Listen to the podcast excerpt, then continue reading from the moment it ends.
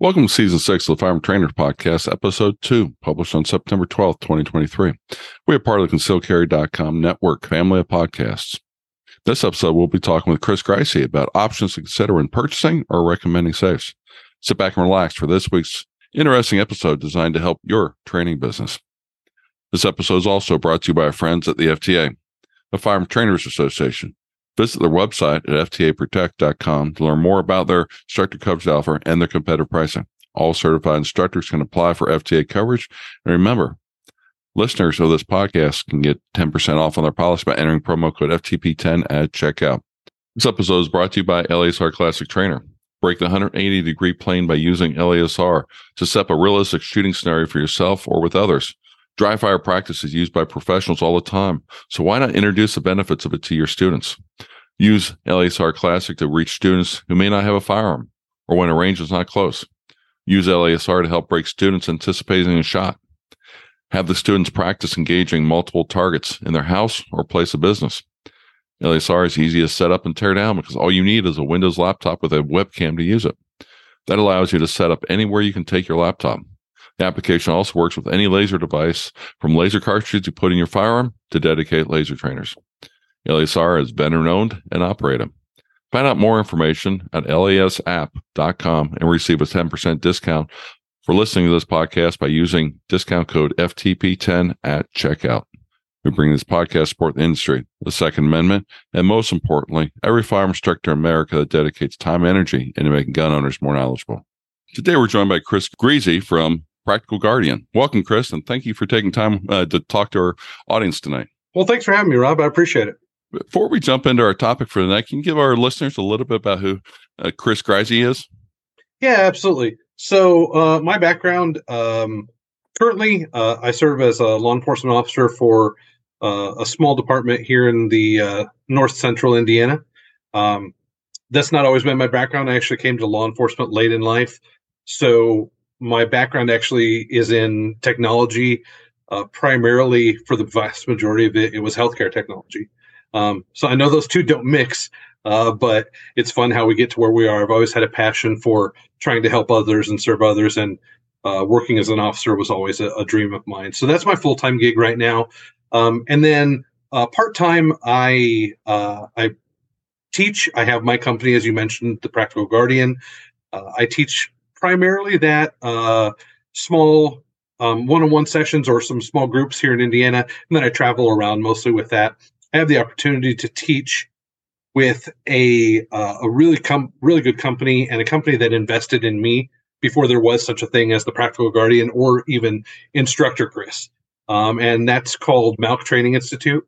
So they really helped mature me as a person, as a shooter, and then as an instructor, uh, helping me understand the beginnings of that. So I teach as a senior instructor for that company. They're out of Southern Indiana, and I do a lot of teaching with them. Uh, I we also have a, a, local indoor range here in Lafayette that uh, which is where I live, Lafayette, Indiana. That um, I, I, work pretty closely with, and I teach some classes with them. Um, when I'm not doing the teaching thing, uh, I, like a lot of us, I'm a training junkie. So you'll see me taking some training, uh, and then I am as of January this year, I am a newly engaged man. So I'm looking forward to um, to marriage next year to my wife and and that type of thing. So that's just little bits about me, uh, personal and professional as far as Chris is concerned. Well, congratulations on that, and uh, let us know how that goes next year. Yeah, absolutely appreciate it. Do you want to announce the date, and we'll have a whole bunch of your closest friends from the podcast show up yeah, There we go. Well, uh, assuming that everything works out, yeah, September twenty eighth. So um, just bring ammo as a gift, and you'll be fine. I'm good with that. You know. That's a pretty expensive gift these days, you know? Ain't as cheap as it used to be. yeah. well, hey, Chris, uh, have you on tonight because one of the things that's I think is really kind of important uh, for all instructors, all gun owners, um, is safe storage. And one of the things when it comes to safe storage is a safe selection because many of us don't live in um, you know places where we can just lock up the entire house and you know our houses aren't like fort knox. Um, our cars yeah. aren't aren't like tanks to where you know the the person who tries to break into them has a hard time. You know anybody who's determined get into a house and get into a car. But at the same time we as responsible gun owners need to make sure that we're doing something besides leaving the guns on the uh, on top of the refrigerator, um, you know, on you know behind the TV, you know, in the glove compartment, those types of things, because you know criminals will be criminals and they'll do they will do things in order to get to guns. So we want to talk about safe. So the first question: What kind of safe types are out there to, for different peoples and purposes? Yeah, I mean, there's a huge. It's a good question, and there's such a huge category. It's almost like guns. Like you can just get lost in this. Um, so there's all sorts of different safes from. Uh, you mentioned cars. So there's little small, almost individual safes that you could uh, use cable uh, cable tie cords, you know, that are hard to be cut or something like that. Secure them into your vehicle somewhere. Um, Not impossible to cut, just hard to cut. Which what exactly. you're trying to do here is you're trying to slow them down so that yep. somebody can you know call 911 or you can or you can call 911 when you see somebody breaking your car and they just can't you know grab and dash type of Amen. thing Amen. Absolutely. You've got bedside safes. Um, usually, again, that's for for your immediate access, and we're not talking about 17 guns in that. Um, then then we move into something more classic, and I'm sure there's a whole bunch of others that we don't think about. But you move into something that more classic, that you maybe a gun cabinet. So we've all seen those, especially growing up. Uh, a lot of those get very nice wood and some glass in there, but not necessarily. There's a lock on it, but not necessarily what we would think of as safe from burglars. You know, still a smash and grab thing. You get what sometimes I think of as gun cabinets. Um, we were joking off podcast like um, it's not the biggest best thing in the world. Uh, so it's a very thin gauge steel. It's not insulated, but it locks up my guns. Maybe has a shelf or two, maybe a hanger, and it works and it's something that's a step up and then step up from there um, you have safes that are dramatically engaged with uh, with fire ratings uh, and then i mean just on throughout you can literally it's fun to see the youtube videos of people who have built safe rooms gun vaults out of rooms and stuff mm-hmm. when when we look at when we look at safes doing some some research and checking on things there's there's actually ratings that a lot of times as we as we start to think about true gun safes that are out there and primarily i'm sure there's some outliers but we look at three different types of ratings one is b as in boy or more appropriately b as in burglary so it's a rating to deal with um, burglary not safe uh, as in not safe from burglary nobody can get into it but just doesn't meet a certain level um, and that by definition in the industry, it's very vague. It's not actually uh, a safe rating that is underwriter limiters limited. It's not an industry standard, I should say. There's not you can point to it and say it passed this, this, and this test. It's a very general uh, mm-hmm. thing, and it's more of a more of a company wide. Hey, I can say that this is this thing, as opposed to independently verified by an outside entity. Uh, once you go past that, you go to RSC or residential security container. Um, and, and by that point, they start putting in standards. Uh, so things like the door has to be at least 3 eighteenths of an inch thick. It has to have at least 12 gauge metal. And it has to have, it has to be able to withstand five or more, but a minimum of five minutes of tools ready, meaning the tools are right there. That robbers don't have to go get them. The tools are right there. Uh, has to withstand five minutes or more of them with the tools right there breaking in. Um, so that's a that's the base level of that, and then you go up in levels where instead of five minutes, it's ten minutes, and instead of uh, five ten minutes, it's ten minutes with two people working on it. Um, and then the next level uh, is a TL rating. Once you go from up from this uh, RSC, so TL has some of the some of the same things, but it's higher level. So now it's 15 minutes or more with that tools ready right there. Um, or even one of the highest ones that I saw is TL30, and that's 30 minutes. Uh, so you've got multiple people working on this with the tools all right there. Um, and, but I mean, just you know, the ratings indicate how hard it is to break into things. And I think you might have touched on this earlier. How hard it is to break into things, or how hard it is to get the stuff. Not can they never get the things. Right.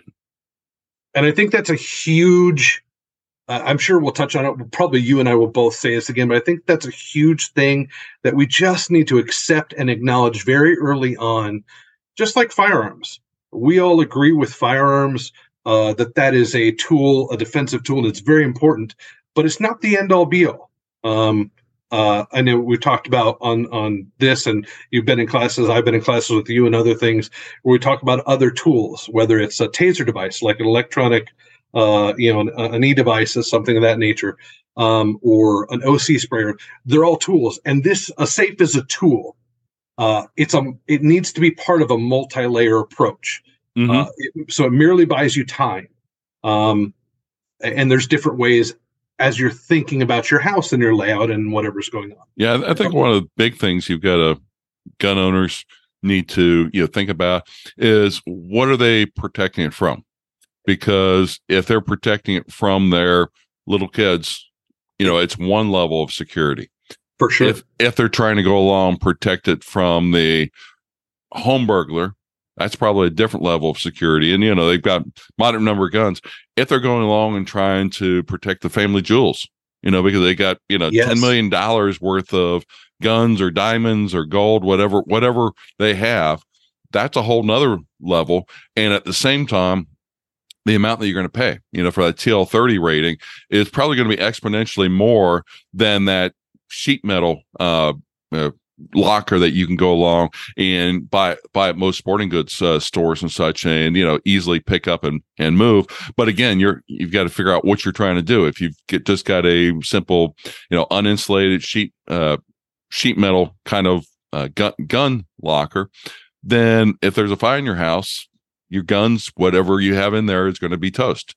But at the same time guess what? Your 5 year old kid won't be able to get into it and exactly. you know that that could be worth a lot you know just yep. having that just having that peace of mind but if you put your family jewels in there and they end up melting down or burning up and different things like that you know that, that would you know that might not be the right but at the same time you look at what you're trying to protect you know you you know you're protecting it getting guns ammo, uh, you know, knives, whatever you're going to put in it, out of the hands of people that shouldn't have them. You know, that could be young kids, that could be, you know, family members that are not the most reliable. It could be, you know, elderly people that are, you know, that have, you know, some problems, or it could be that criminal who might break into your house. And those are all things that we as responsible gun owners need to go along, look at, and think about, and, um, you know, be responsible, you know, realize that we've got that responsibility on our shoulders. I absolutely agree, and I think you bring up a a, a really good thing that we need to be evaluating for ourselves. So you said, you know, it is it for guns or is it to keep something? I didn't know. Is it to keep something out of the hands of kids versus a burglar? Um, what what do we need? Why do we need? Is is a, a super important uh, topic.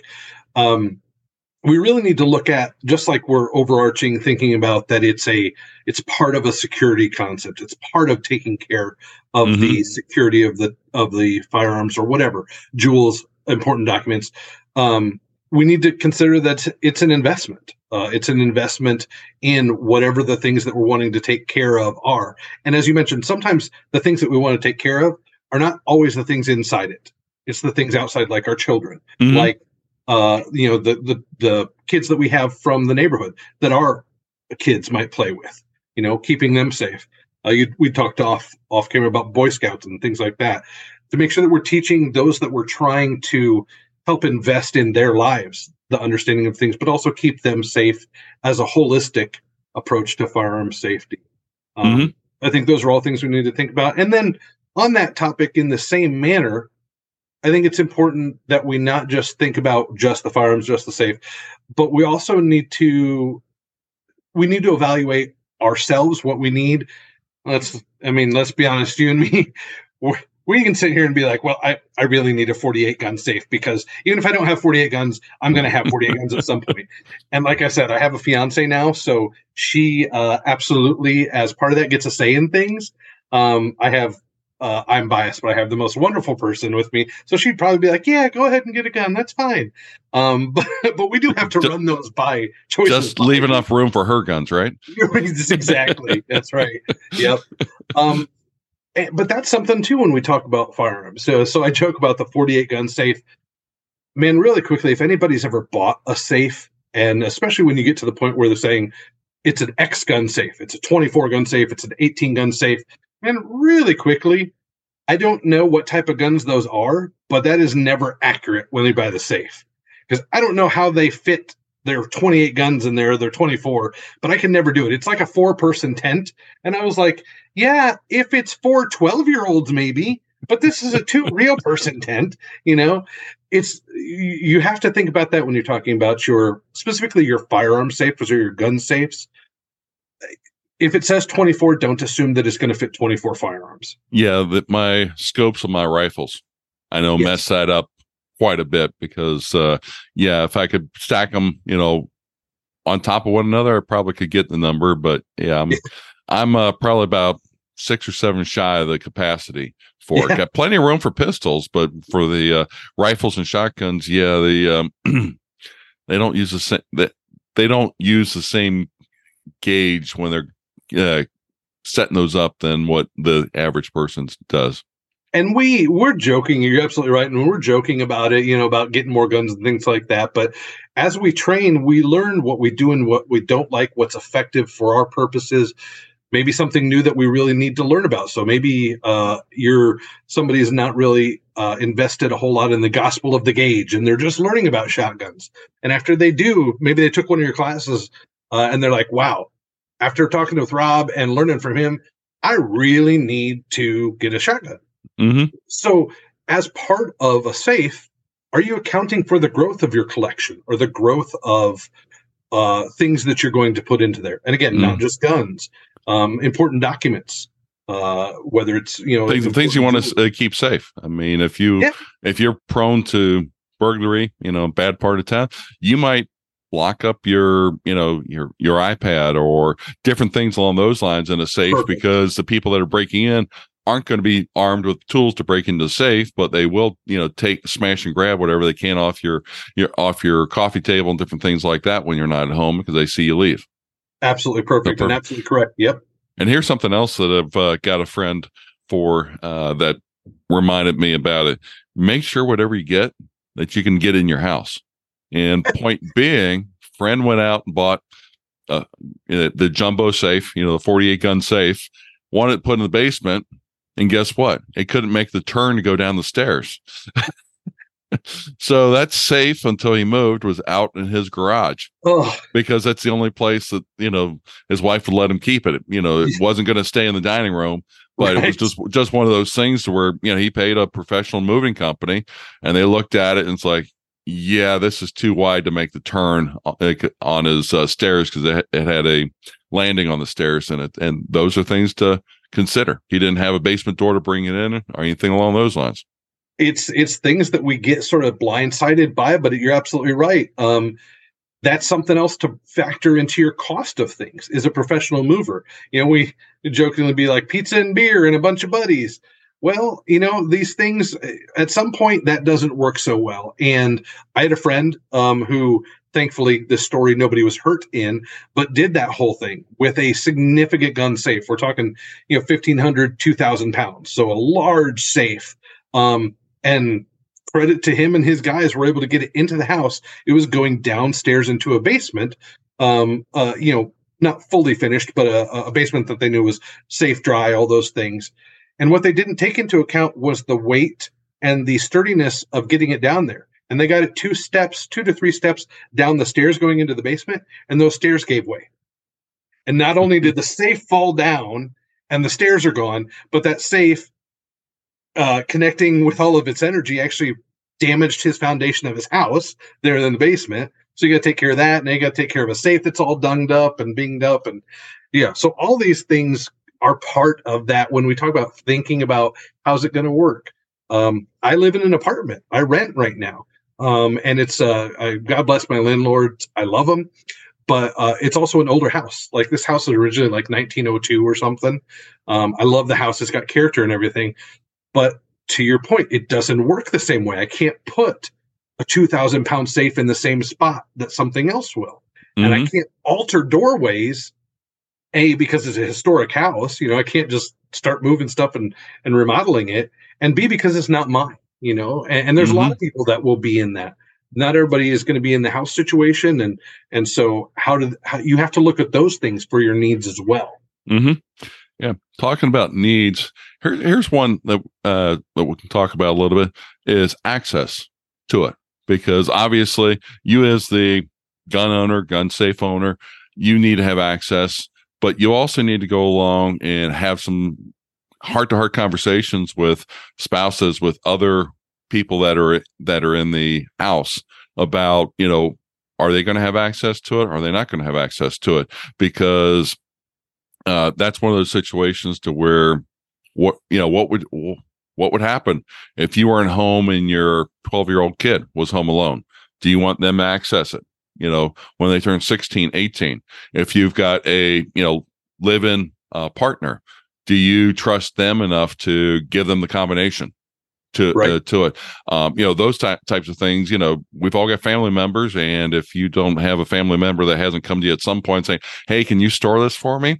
You're in a you're in a lucky family because I've been asked several times by family members, "Hey, can you hold hold on to something?" And it, yep. you know, it was guns, it was furniture, it was all kinds of stuff. But bottom line comes down to it: is are you going to hold it for them, or are you going to give them the combination so they can come over and grab it whenever they want to? Again, one of those things where you've got to uh, think about it because access to it isn't is there's a lot of combinations for it because we've got the normal dial that are, that everybody's used to seeing on safes and, and, such, and that's great. The only problem is, is guess what? Those mechanical dials you can't change combination easily. Yeah, correct. You're absolutely correct.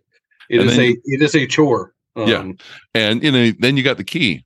Well, you know the combination you can give to anybody, but again you can't undo the combination easily if you know it's like i don't you know that person i don't want to get in the gun safe anymore. And then you got the key. Well the keys you know most of the keys are no copy kind of keys. So you've got to go back to manufacturer get uh, get duplicates of them and you know even there you've got to have the key with you if you're going to have access to the safe. And again it depends on the style of the safe and the size depends upon which ones of these will work.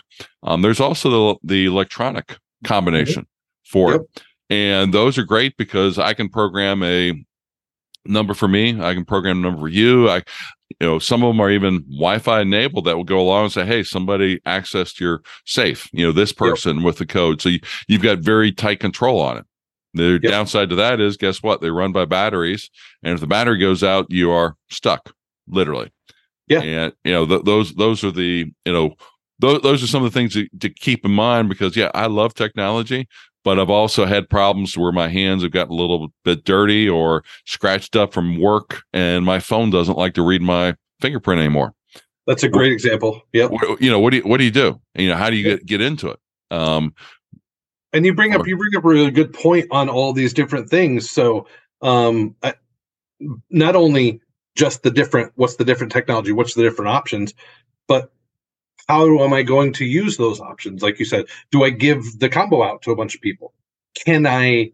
And that's one of the things that you might be able to pay for is, as you mentioned, if I have the option of a, of a good electronic lock, maybe I can set different codes, and therefore I don't have to worry about giving out um, my one you know magic code everything to i can i can have a few different for a few different people uh, mm-hmm. i can mm-hmm. keep that in in check very easily um and and are all they are they all made the same?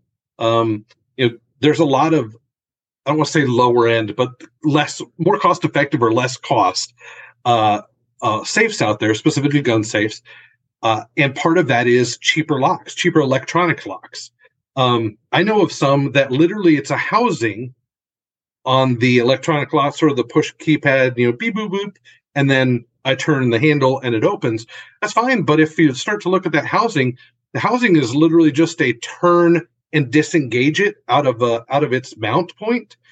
And when you do that, you could literally take it all off, see the inner workings of the electronic lock, and on top of that, some of them actually build this as a benefit thing. You can take it off real quickly, and then there's a, a key lock engagement. So should the electronics ever go, go down, there's a key lock engagement behind that and that seems pretty nice but at the same time that's real easy to get into bits of the door already of your safe. So i got to be thinking about those things. Um, like you said an electronic lock there's much better options or much better electronic locks out there too. But um, if if it fails what are my backup options? And less and less they're still out there but less and less do i see a combo of a, a dial or a key with an electronic lock. More and more, I see one or the other. Mhm, Um, yeah. and even on dials, um, you know, dial locks they te- seem, uh, seem to be a little bit. Uh, to me, I think I'm a little bit like revolvers. They're still good. They're still around. They're still effective. You just don't see them as much. Mhm. Um, but even they, they're not foolproof. You mentioned, um, you know, you could have issues with that, or you might want to re change the combo. But even them, every so often, it's a good idea to actually get them serviced because they can start to bind on you. They can start to wear, and you need to have the the company come out and actually clean lube the mechanism so that it works well. So yeah, there's all different sorts of things to think about. Yeah, if you've that ever you know tried a, a combination lock that's fifty plus years old, you know, probably uh, we anybody who's done it probably knows what it feels like. Where it's it doesn't spin smoothly. It, you really Yep. have to work on it a little bit more, and that's because you've got the uh, grease that has uh, you know evaporated and it's become less grease and more um, you know sticky, and Yep. that's that's where it makes it tougher. And having service it'll cost a little bit of money but at the same time um, having a service call to where you got to call somebody up and says hey i can't get into my safe um, that's going to be an expensive call because uh, you know they've got to get a hold of safe manufacturers. They've got they've got to you know come in there with a lot of uh, tools in order to you know work around it. And at some point they may actually tell you it's like yeah it's locked up and the only thing we can do for you is drill it out. And guess what? Yep. you're gonna you're gonna pay them a lot of money so that they can go along get into it and then you're gonna have to go along and buy a new safe anyway. Right. Yeah. you know th- think how- think how that feels that you've you've just pay, paid you know 500 bucks for them breaking your safe and then you got to spend another thousand bucks to get a new safe because that one's all all messed up Yeah, it's it's definitely there's a lot more to think about uh, when we when you start to drill down into it than just big old thing that keeps my whatever secured. You know. yeah. so, something to think about too um that i know i've i've looked into for my safes are the accessories because a lot of times you've got safes in closets you got safes in basements you got safe you need light inside of them that's Amen. a really good thing to have because Yes. you know either that you're going to carry around a flashlight also too to think and uh, think about especially like you know, if it's in the basement what about de- uh, you know dehumidifier for Yep. they make electronic ones that you can put in them and does your safe have a plug or a punch out where you can take a plug and pull it out the side in order to put electronic uh, dehumidifier in there so it runs all the time You know, your, your guns my- will like it Yep. My opinion, honestly, is a dehumidifier. Um, I think of it like a like a sling on a rifle or a, a, a holster for a pistol. It's something that you should just build into the cost of the item and have. Uh, if if you're going to have something significant enough that we're considering some of these accessories, and as you mentioned, that it'll accept an accessory, and a lot of the companies at that point have their own or have mounts and whole kits, whether it's lighting or def. But dehumidifier should be an expense you just build into there. Yep. As you mentioned, if you have things in there, the whole point of them is protecting them and keeping them safe. It does you no good to protect them, keep them safe, and then they're all surface rusted or more because they've been super humid. And you know, uh, what is it? Uh, Ridex or the the Rid Dry or whatever. You know, those Mhm. those are great at the dollar store. Tell me, I mean, let me tell you, those are those are fine, except they're not. You know, and and you got to think there's chemicals that they are using for that process. What happens if that water gets spilt inside the safe, um, or that that fluid where they're pulling the water out? Yeah. Well, and Um, also too, you got to take and change them on a regular basis. They tell, Absolutely. if they tell you you need to change them out every ninety days, you better Yep. change them out in ninety days, or else you're going to find out that the chemicals all of a sudden leaked, and now you've got instead of having humid air, you've got your guns. You know, because there's a pool of uh, this humidified or dehumidified water in the bottom and chemical Yeah. in the bottom of your gun gun Yep. safes. And let's put it this way: I have no idea what what all those chemicals are. I just know it's probably not going to be good for your guns. Right. Yeah. I probably don't want to touch it. And think of your circumstances. So, um, you know, I again, I live north central Indiana. Uh, summer, we get some crazy humidity. You get all these crops around. Man, it's just humid in the air all the time. Uh, I'm probably speaking uh, somebody's love language when I'm talking about humidity. People down in Florida are like, "Oh, you don't even know what's going on. We have crazy." You got to think about your environment. Uh, do you deal with an extremely dry or an extremely uh, wet climate. Those are different things about not just what's what inside your gun safe, but where you're going to put it. Um, Mhm. Do I need to think about that, or am I promoting am I promoting corrosion by where I put it? Um, Yeah, so yeah. all those a, a- a perfect example of that is like your garage. It's attached to your house and everything along those lines, but the temperatures in garages can go up really high in the summertime.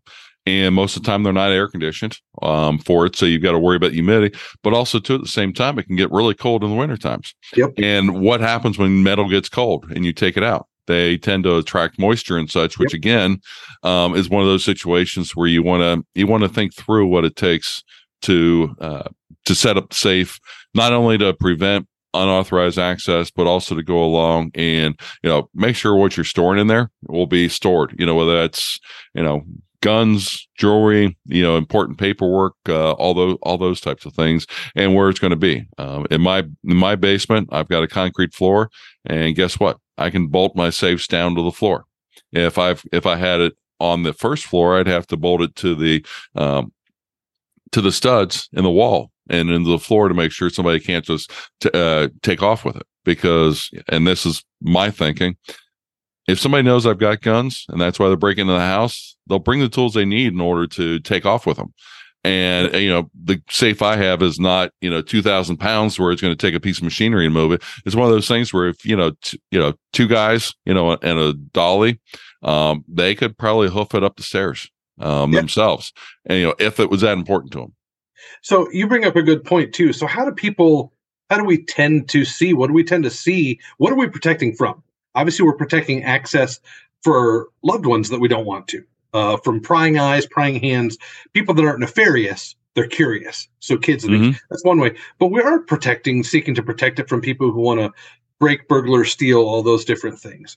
Uh, so I mentioned earlier, uh, you know, it sort of needs to be part of a multi-layer approach you know, yeah, it's it's great if I have lighting, I have cameras, I have all these different things in my house. Again, if I live in an apartment, I'm limited on those things, but there's Mhm. other things that you can do. Where do I put it? So if you put it uh, in in a room and you put it sort of centered up on a wall in a room, you literally just by the placing you have three to three. Well, I guess if you think about top and bottom, so not just four sides. So, but you've given somebody arguably four of the six sides with just easy access, not even trying. The Mhm. top, depending upon how big it is, the front and the two sides. So I can try and help with my multi multi-layer approach by doing things of stacking ammo cans next to it or putting one side into the corner uh, of of a room, stacking something next to it. If it's your house, um, you can do different things uh, like uh, remodel just a tad and uh, build sort of a wooden frame or a wooden box around it, not for the purposes of somebody couldn't ever get in there. But if it's not easy access for them to access anything but the door, the door on purpose, both from marketing perspectives and from true ratings, the door tends to be one of the most protected areas Mhm. on a lot of these safes. And so what we see a lot of times is that the bad guys are trying to come at that from different ways. We tend to see three general ways that they're attacked. You mentioned one of them right there. They're moved. Like, you know what? If I can take my time, my leisure, where nobody's going to find what I'm doing that's nefarious, uh, I'm going to do that. So I'm going to pick it up and take it back to wherever I'm safe. Mhm. Um, so you talked about the hum- dehumidifier kits. Find out if your safe is op- is available to be bolted down. If that's something where you reside, that's an option that you could do that. Think about that uh, so that they can't move it, or it's much harder to do. So they move it. That's one. They pry it. That's a second one, and or they cut it. Um, and usually this is no torch cutting. It's a cutting tool. We're not talking about like an acetylene torch because that's something pretty significant to bring with you, causes some attention, things of that nature. Try it. One of the things to think Mhm. about um, door gap. Uh, so what do I mean by door gap? You look at if you look at it, whether it's in a big box store, a specific uh, specialty safe company, when you look at it, find how much space is between the door that's going to swing out and the housing of that door around the sides. Can I get like a piece of paper in? Can I get my whole pinky finger in? Can I stick my cell phone sideways? The larger that gap is, the more that I provided a bad guy who wants to try and get in a pre-made pry point Mhm. um, to be able to pry and pry it easier. Um, again, if they don't have to go through a door, if they can pry around it, that's what they're going to do. Um, and then again, the idea of cutting it, if I can limit the access to the sides or the top just by placing, you know, uh, that can really help me out. Yeah, here's here are two things that uh, when you think about placement, um, try to go along and my personal opinion, try to conceal the safe itself because here's one of those things. Unless somebody sees you bring it in your house, they probably aren't going to know that you've got it. But how many times you're going to have friends, family, friends of friends over, different things like that, and if it's right there in the middle of the living room, you'll probably get the questions like, "Oh, you know what? Do you, what do you got in there? You know, some gold." And what are you going to tell them? No, not gold guns. Or you're going to tell them, "Oh, yeah, that's full full of gun." Either way, if they tell somebody, tell somebody, all of a sudden you could potentially be a, become a target. Absolutely. Um, so you, got to you got to think about that. If it's back in the bedroom or in the basement, then it's a uh, one of those situations to where people aren't going to readily see it unless they're in your bedroom or in your basement. And here's the other thing, and this is um, my my view of trying to figure out the right placement. I try to place the gun safes in a position that if I had to go along and get to my safe room, when I'm swinging the doors open, they become a shield to me. So if somebody's that determined to come after me and they're coming to my safe room, I can swing those open. I've got access to my firearms, which, you know, good at that standpoint. And at the same time, they, you know, short of them having, you know, bazooka or something along those lines, those safes are going to stop anything they're, they're shooting at me and give me a, a upper, upper hand on that and slow them down. I love I love that idea, and I just have this great visual of like a, a door, the safe of a door becoming a, a effectively like a a police shield. You know what I mean? And and and you know, yeah, all doors are not made the same. There's a lot that goes into that, and I think there's a lot of. But the reality is, it's better than the air that I would have there if I didn't have the door. You know what I mean? Like Right. it's something that's stopping, and it's a physical barrier too. You know, so now I've placed an interposing piece of something. Somebody can't just easily run after me towards my safe room uh, or get at the family that is that I've gotten my safe room. It's a really good point. I, I love yeah, that idea. and and it all depends upon where you're at, different things like that. You know, my you know guns that I that I've got staged throughout the rest of the house are you know quicker access. Sure. You know, they're thinner. They're you know definitely you know quicker access because they're holding specific areas for specific reasons. But in the main area, you know, I make sure that you know safe room. If I'm going to be retreating to it, I've got a way of uh, of getting behind something that is, um, yeah, very protective. You know, no matter what they're coming after me with, and at the same time, I've got the ability to go along and uh, you know respond uh, with some some heavy metal of my own. I'll uh, sure. I'll put it that way. Yeah, as we as we've talked about, so we're talking too about things like protecting from prying eyes, um, protecting from bad guys. Uh, something else that I think people need to be thinking of, and I think a lot of times there's they just sort of see it on a door uh, or on the safe, and they oh cool they've somebody's thought about this great fire rating. So we're protecting it from prying eyes. We're protecting it from bad guys. What about? I mean, and I this is horrible. I don't think like to think about this, but what about uh, a catastrophe to your house? Um, you know, and, and what is Flood, that? tornado, fire, earthquake. Yeah. Um, you know, a, a lot of those. So yeah, I, I don't even know about watertight when it comes to those things. Uh, and you got to think your different places that have different concerns. So you know, we don't tend to, thankfully, we don't tend to deal with a lot of earthquakes here in Indiana. Um, but we're tornado alley. You know, I don't know Mhm. that anything's going to stop me from my safe from getting picked up when it'll pick up, you know, a John Deere tractor. You know, so Mhm. but uh how do i help uh protect myself from fire what are those options um the interesting thing as i researched and as i've done my my looking and and investigating into safes there's not actually in the to my knowledge in the industry there's not an industry standard there's not an outside entity that actually unless we're talking about like some significantly beyond most of us anybody that would listen to this some significant business like bank safe something of that nature when we're talking about consumer safes, there's not an industry standard. There's not an outside agency that certifies on one standard what fire Mhm. ratings are. So, as an example, I don't know, we had mentioned this before. So, Liberty Safes, uh, this is just one thing. and You got to listen to the wording and what it talks about. a lot of these places they talk about how many minutes it is before it reaches a certain temperature inside the safe. It's rated up to a certain uh, temperature because uh, outside of fire, like 1400 degrees of fire, because then they're going to say, well, it took, it's safe for 30 minutes because it's going to take 30 plus minutes before the inside of that safe with a 1400 degree fire outside gets to 350 degrees. Um, because then we start having things warp, shape, mold, and I mean, and then you got to think about too what you're storing in there. If it's getting to 450 degrees or 480 degrees, you've already have significant issues with firearms. Paper starts starts to spontaneously combust at that temperature. Mm-hmm. So your safe, your documents are not going to be safe in there at that point. But back to Liberty Safes, when they talk about how they get these ratings, they Liberty Safes talk about they preheat their ovens that they test these things in, you know, obviously massive type ovens, not not in our homes, but they preheat their ovens to 400 to whatever these degrees are, you know, like we do do in baking, and then they put the safe in and then they start the clock. I know of other other safe companies where they stick the safe into the oven that they're going to test it, close everything up, start the temperature to start to warm up, and also start the timer. Well, that's not the same test mm-hmm. in the same categories. And so you really have to look at what's being said.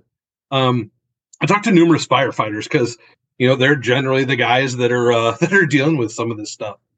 Uh, and they ex- they said that you can expect, unfortunately, if it's a significant fire, we're not talking about like a little bit where your home's still able to be lived in, just remodeled a little bit because of smoke damage. If it's a significant residential fire, even not fully engulfed, not the whole home's burnt down, you can expect 1500 degrees very easily. And I don't know, I, again, I haven't pulled every safe company, but I don't know of a whole bunch of fire safes that actually rate themselves up to 1500 degrees for any amount of time. So don't expect, uh, people need to manage their expectations. It's good to have fire safety, but don't expect your guns to come out of a fire in pristine condition just mm-hmm. because they were in the safe with fire safety. Yeah, which brings up one thing, um, you know, kind of a little, little bit of off topic, but for yeah. people to think about when it comes to insurance for it, you know, depending yep. upon the guns you have uh, and everything, uh, you might want to look into specialized insurance to replace those. Or, yep. and here's some things to uh, think about too. You belong to the NRA. You belong to different uh, firearm uh, gun industry, Pro 2A. See what their member benefits are. Because I know from a NRA perspective, uh, I believe it's a thousand dollars for gun re- gun replacement for the annual member, and it's don't quote me on this, but I think it's ten thousand dollars for life members. So one one of those things to where you go along and look at it and say, okay, if something does happen, and I'm a NRA life member, all of a sudden I've got most, if not all, my guns covered. Uh, you know, see see what your homeowners or renters policy will cover also to make sure because that you know your agent can help you you know match things up uh, appropriately. Do you get more uh, coverage for it? Does it cover this or cover that? I mean, mo- some policies may not even co- cover firearms unless you declare them. That's something really good to think about. A, I didn't know that. I need to research my NRA, NRA member benefits as as an endowment endowment or patron. I can't remember what when I stopped giving money upgrading those. um, but yeah, I didn't I didn't know about all those benefits. So something I need to look at. You mentioned your insurance. Yeah, my, my brother actually got got paid by the NRA one time when he had a firearm wow. stolen. So I do know they do, and their only requirement was a police report, and they send you the check like two weeks later. So it's wow. not like a normal insurance where we got to look at it, you got to return it to us, You've, we've got to get an appraisal and all this. It's like no, they, he sent it to them, they sent the check a couple weeks later. It That's was uh, it was a it was sad he lost it, but at the same time, it was they made it very good from an insurance coverage perspective. Yeah, and then you mentioned insurance too. Uh, again, I that's not it's not my super knowledge or my bailiwick, um, but just what a little I've looked into it. My basic uh, homeowners or renters insurance covers X amount, which as far as I'm concerned, is very small. Maybe that's just because I have way too many guns. I don't know. Um, but it's relatively small amount. And then you start looking at riders, riders mm-hmm. to the insurance for specific things, and how much does that extra cost, and what do you need? It's a very, very good point that you mentioned that people need to be considering. Mm-hmm. Yep. It's um, get getting a safe or some way to secure your firearms is a good thing. And uh, hopefully today, with uh, everything we talked over, between combination types, um, you know, access to safes, safes types, uh, what you put in them, where you put them, different things like that to get people thinking about it, especially when it comes to instructors securing their their own firearms mm. but also from the standpoint of become knowledgeable on these different points because as instructors you will have students coming to you and say i just you know the, last week i went along and bought this firearm for a class. And you know i always go along and say well that's great you know we'll take you to the range we'll teach you. What are your plans for going along and keeping it secured? Well i've got a box for it and go along and you know they've already spent 500 bucks so you can't go along and say well you go out and spend a thousand dollars on a safe you know they're you know they'll say i'll just take it back and you know sell it uh, type of thing. But you want to go along and say hey you know they do make these you know 30 40 dollar uh boxes that you can put them into that make it hard for anybody who's not determined to get into it. I mean, as we said, anybody who's determined can get tools, can get torches, cutters, um, can drag it away, can do all kinds of stuff if they're determined. Um, you know, those guns in the homes, you know, the biggest ones we're trying to keep people away from are those little hands, those unauthorized people that are in our house. And I think I think one of the biggest ways because we could spend you know three hours uh, on or more talking about all this stuff. I think one of the biggest things is take your time to start to learn about what's going on you know we don't we don't really have time to get into all the gauges of steel door gap uh, specifically door construction hinges or no hinges. How are they made? How is the construction of that? How are they lined? Cross bolts crossbar i mean there's so much that we could go into. Don't be intimidated by it. Don't shy away from it but take some time to try and educate yourself and just know what you're getting into is is the mm-hmm. I, my one of the things i just suggest as a takeaway Yep, definitely. For it. Well, Chris, thank you for uh, all that information. Uh, very knowledgeable for it, and hopefully we got we got the instructors and other listeners uh, interested in checking out some safes and how to uh, be a little better resource when it comes to uh, a safe selection. We got we got a new question for you um, in season six here. What do you want to be remembered for after you pass away? Oh, good lord! Can we go back to like what type of training I'd rather take? That's an easier question. We're getting deeper. We're in season six, and I thought it would be good for people to kind of, uh, you know, give instructors a little bit to think about because we've got a lot of influence on our students. And let's put it this way: um, hope, hopefully, you know, when I pass away, they're not going to remember me as the uh, bald guy who, you know, taught taught pistols. You know, I've done a, li- I've impressed upon them a little bit more than that because as instructors, my influence won't end you know when i pass away. And even the instructors that i've taught they've taught other people it will go on for for generations. Amen. I think uh as we talk about that what do i want to be remembered for? Both personally and professionally. So both me chris and chris as it is the practical guardian uh firearms teacher coach whatever you want to say I think uh, one of the one of the primary things I want to be I'd like to be remembered for, or that I would like to have the investment of in other people that was takeaway is serving others. Uh, that people know that I cared enough to listen um, and get to know them, learn about them, and find out what their needs are, so that I can help meet them where they are. Mm-hmm. Um, I, I I think there's so much that we need. I, again, I see it in my job. We see it as instructors that it's not just we we're not just dealing with a tool. We're not just dealing with a gun. Ultimately, we're dealing with people, and that's the most valuable thing. You know, guns we can replace. We're talking about safes and, and hiding things here, or not hiding things, but securing things. All that stuff can be replaced. Um, at the end of the day, a person can't. Um, mm-hmm. And so, I, I guess I'd I'd really want to be I want to be remembered for investing in people, um, being uh, a service enough to care, uh, love on them, whatever that means to you. You know, I mean, uh, care enough about them to take time to listen, and then being able to pass on some helpful information as well as part of that caring um, that I took time to invest in them.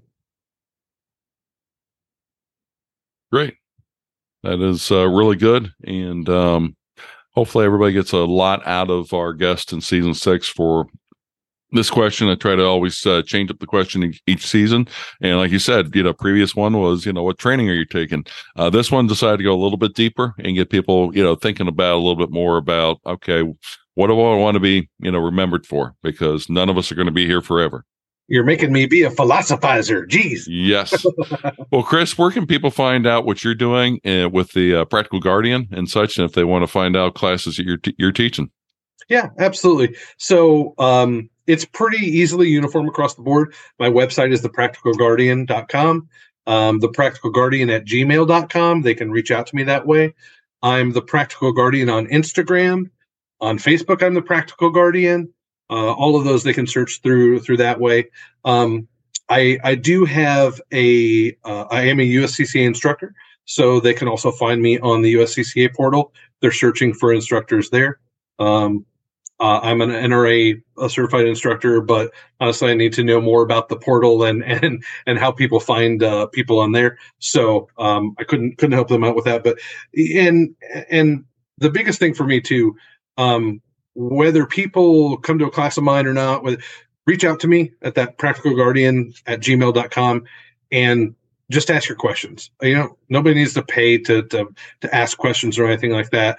And let's get you the information you need. Let's get you in touch with somebody that's helpful for you.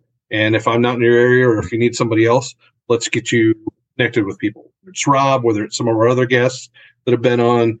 Uh, let's get you connected that way. So uh, that's that's the quick and dirty how people can reach out to me and, and get a hold of me. Super. Well, Chris, you have a good day and uh, thank you for your time. Thank you, Rob. That's a wrap for this episode. Hope you found the information useful and don't forget to share it with a friend. Help us help more instructors by giving us a five star review, your favorite podcast app. This helps other instructors find us and take advantage of our content. If you're searching for information to help your business, don't forget to use our website and search all episodes there. Just go to www.firearmtrainerpodcast.com and search in the upper right hand corner of the screen. If you have any suggestions, questions for me, you can reach me on the website by putting comment there or by email at ftp at concealedcarry.com. Don't forget the other concealed carry uh, network of podcasts, the original concealed carry podcast and also the off duty on duty podcast. Visit our sponsors, especially the Firearm Trainers Association, FTAProtect.com, and check out their instructor insurance. Establishing a business was your first step. Your next step should be getting FTA coverage. Listeners receive 10% off at checkout by entering promo code FTP10. We bring this podcast support the industry, the Second Amendment, and most importantly, every firearm instructor in America that dedicates time and energy into making gun owners more knowledgeable. Stay safe out there, everyone. Concealed Carry Inc. and ConcealedCarry.com strives to share helpful information and education about gun-related topics, training tips, and other things that may potentially have legal implications for its listeners. The information contained in this podcast is intended in good faith, but it is important to understand that laws vary from place to place, and we encourage listeners to seek local legal advice to understand laws that apply to them. Nothing in this podcast should be misconstrued as legal advice or counsel.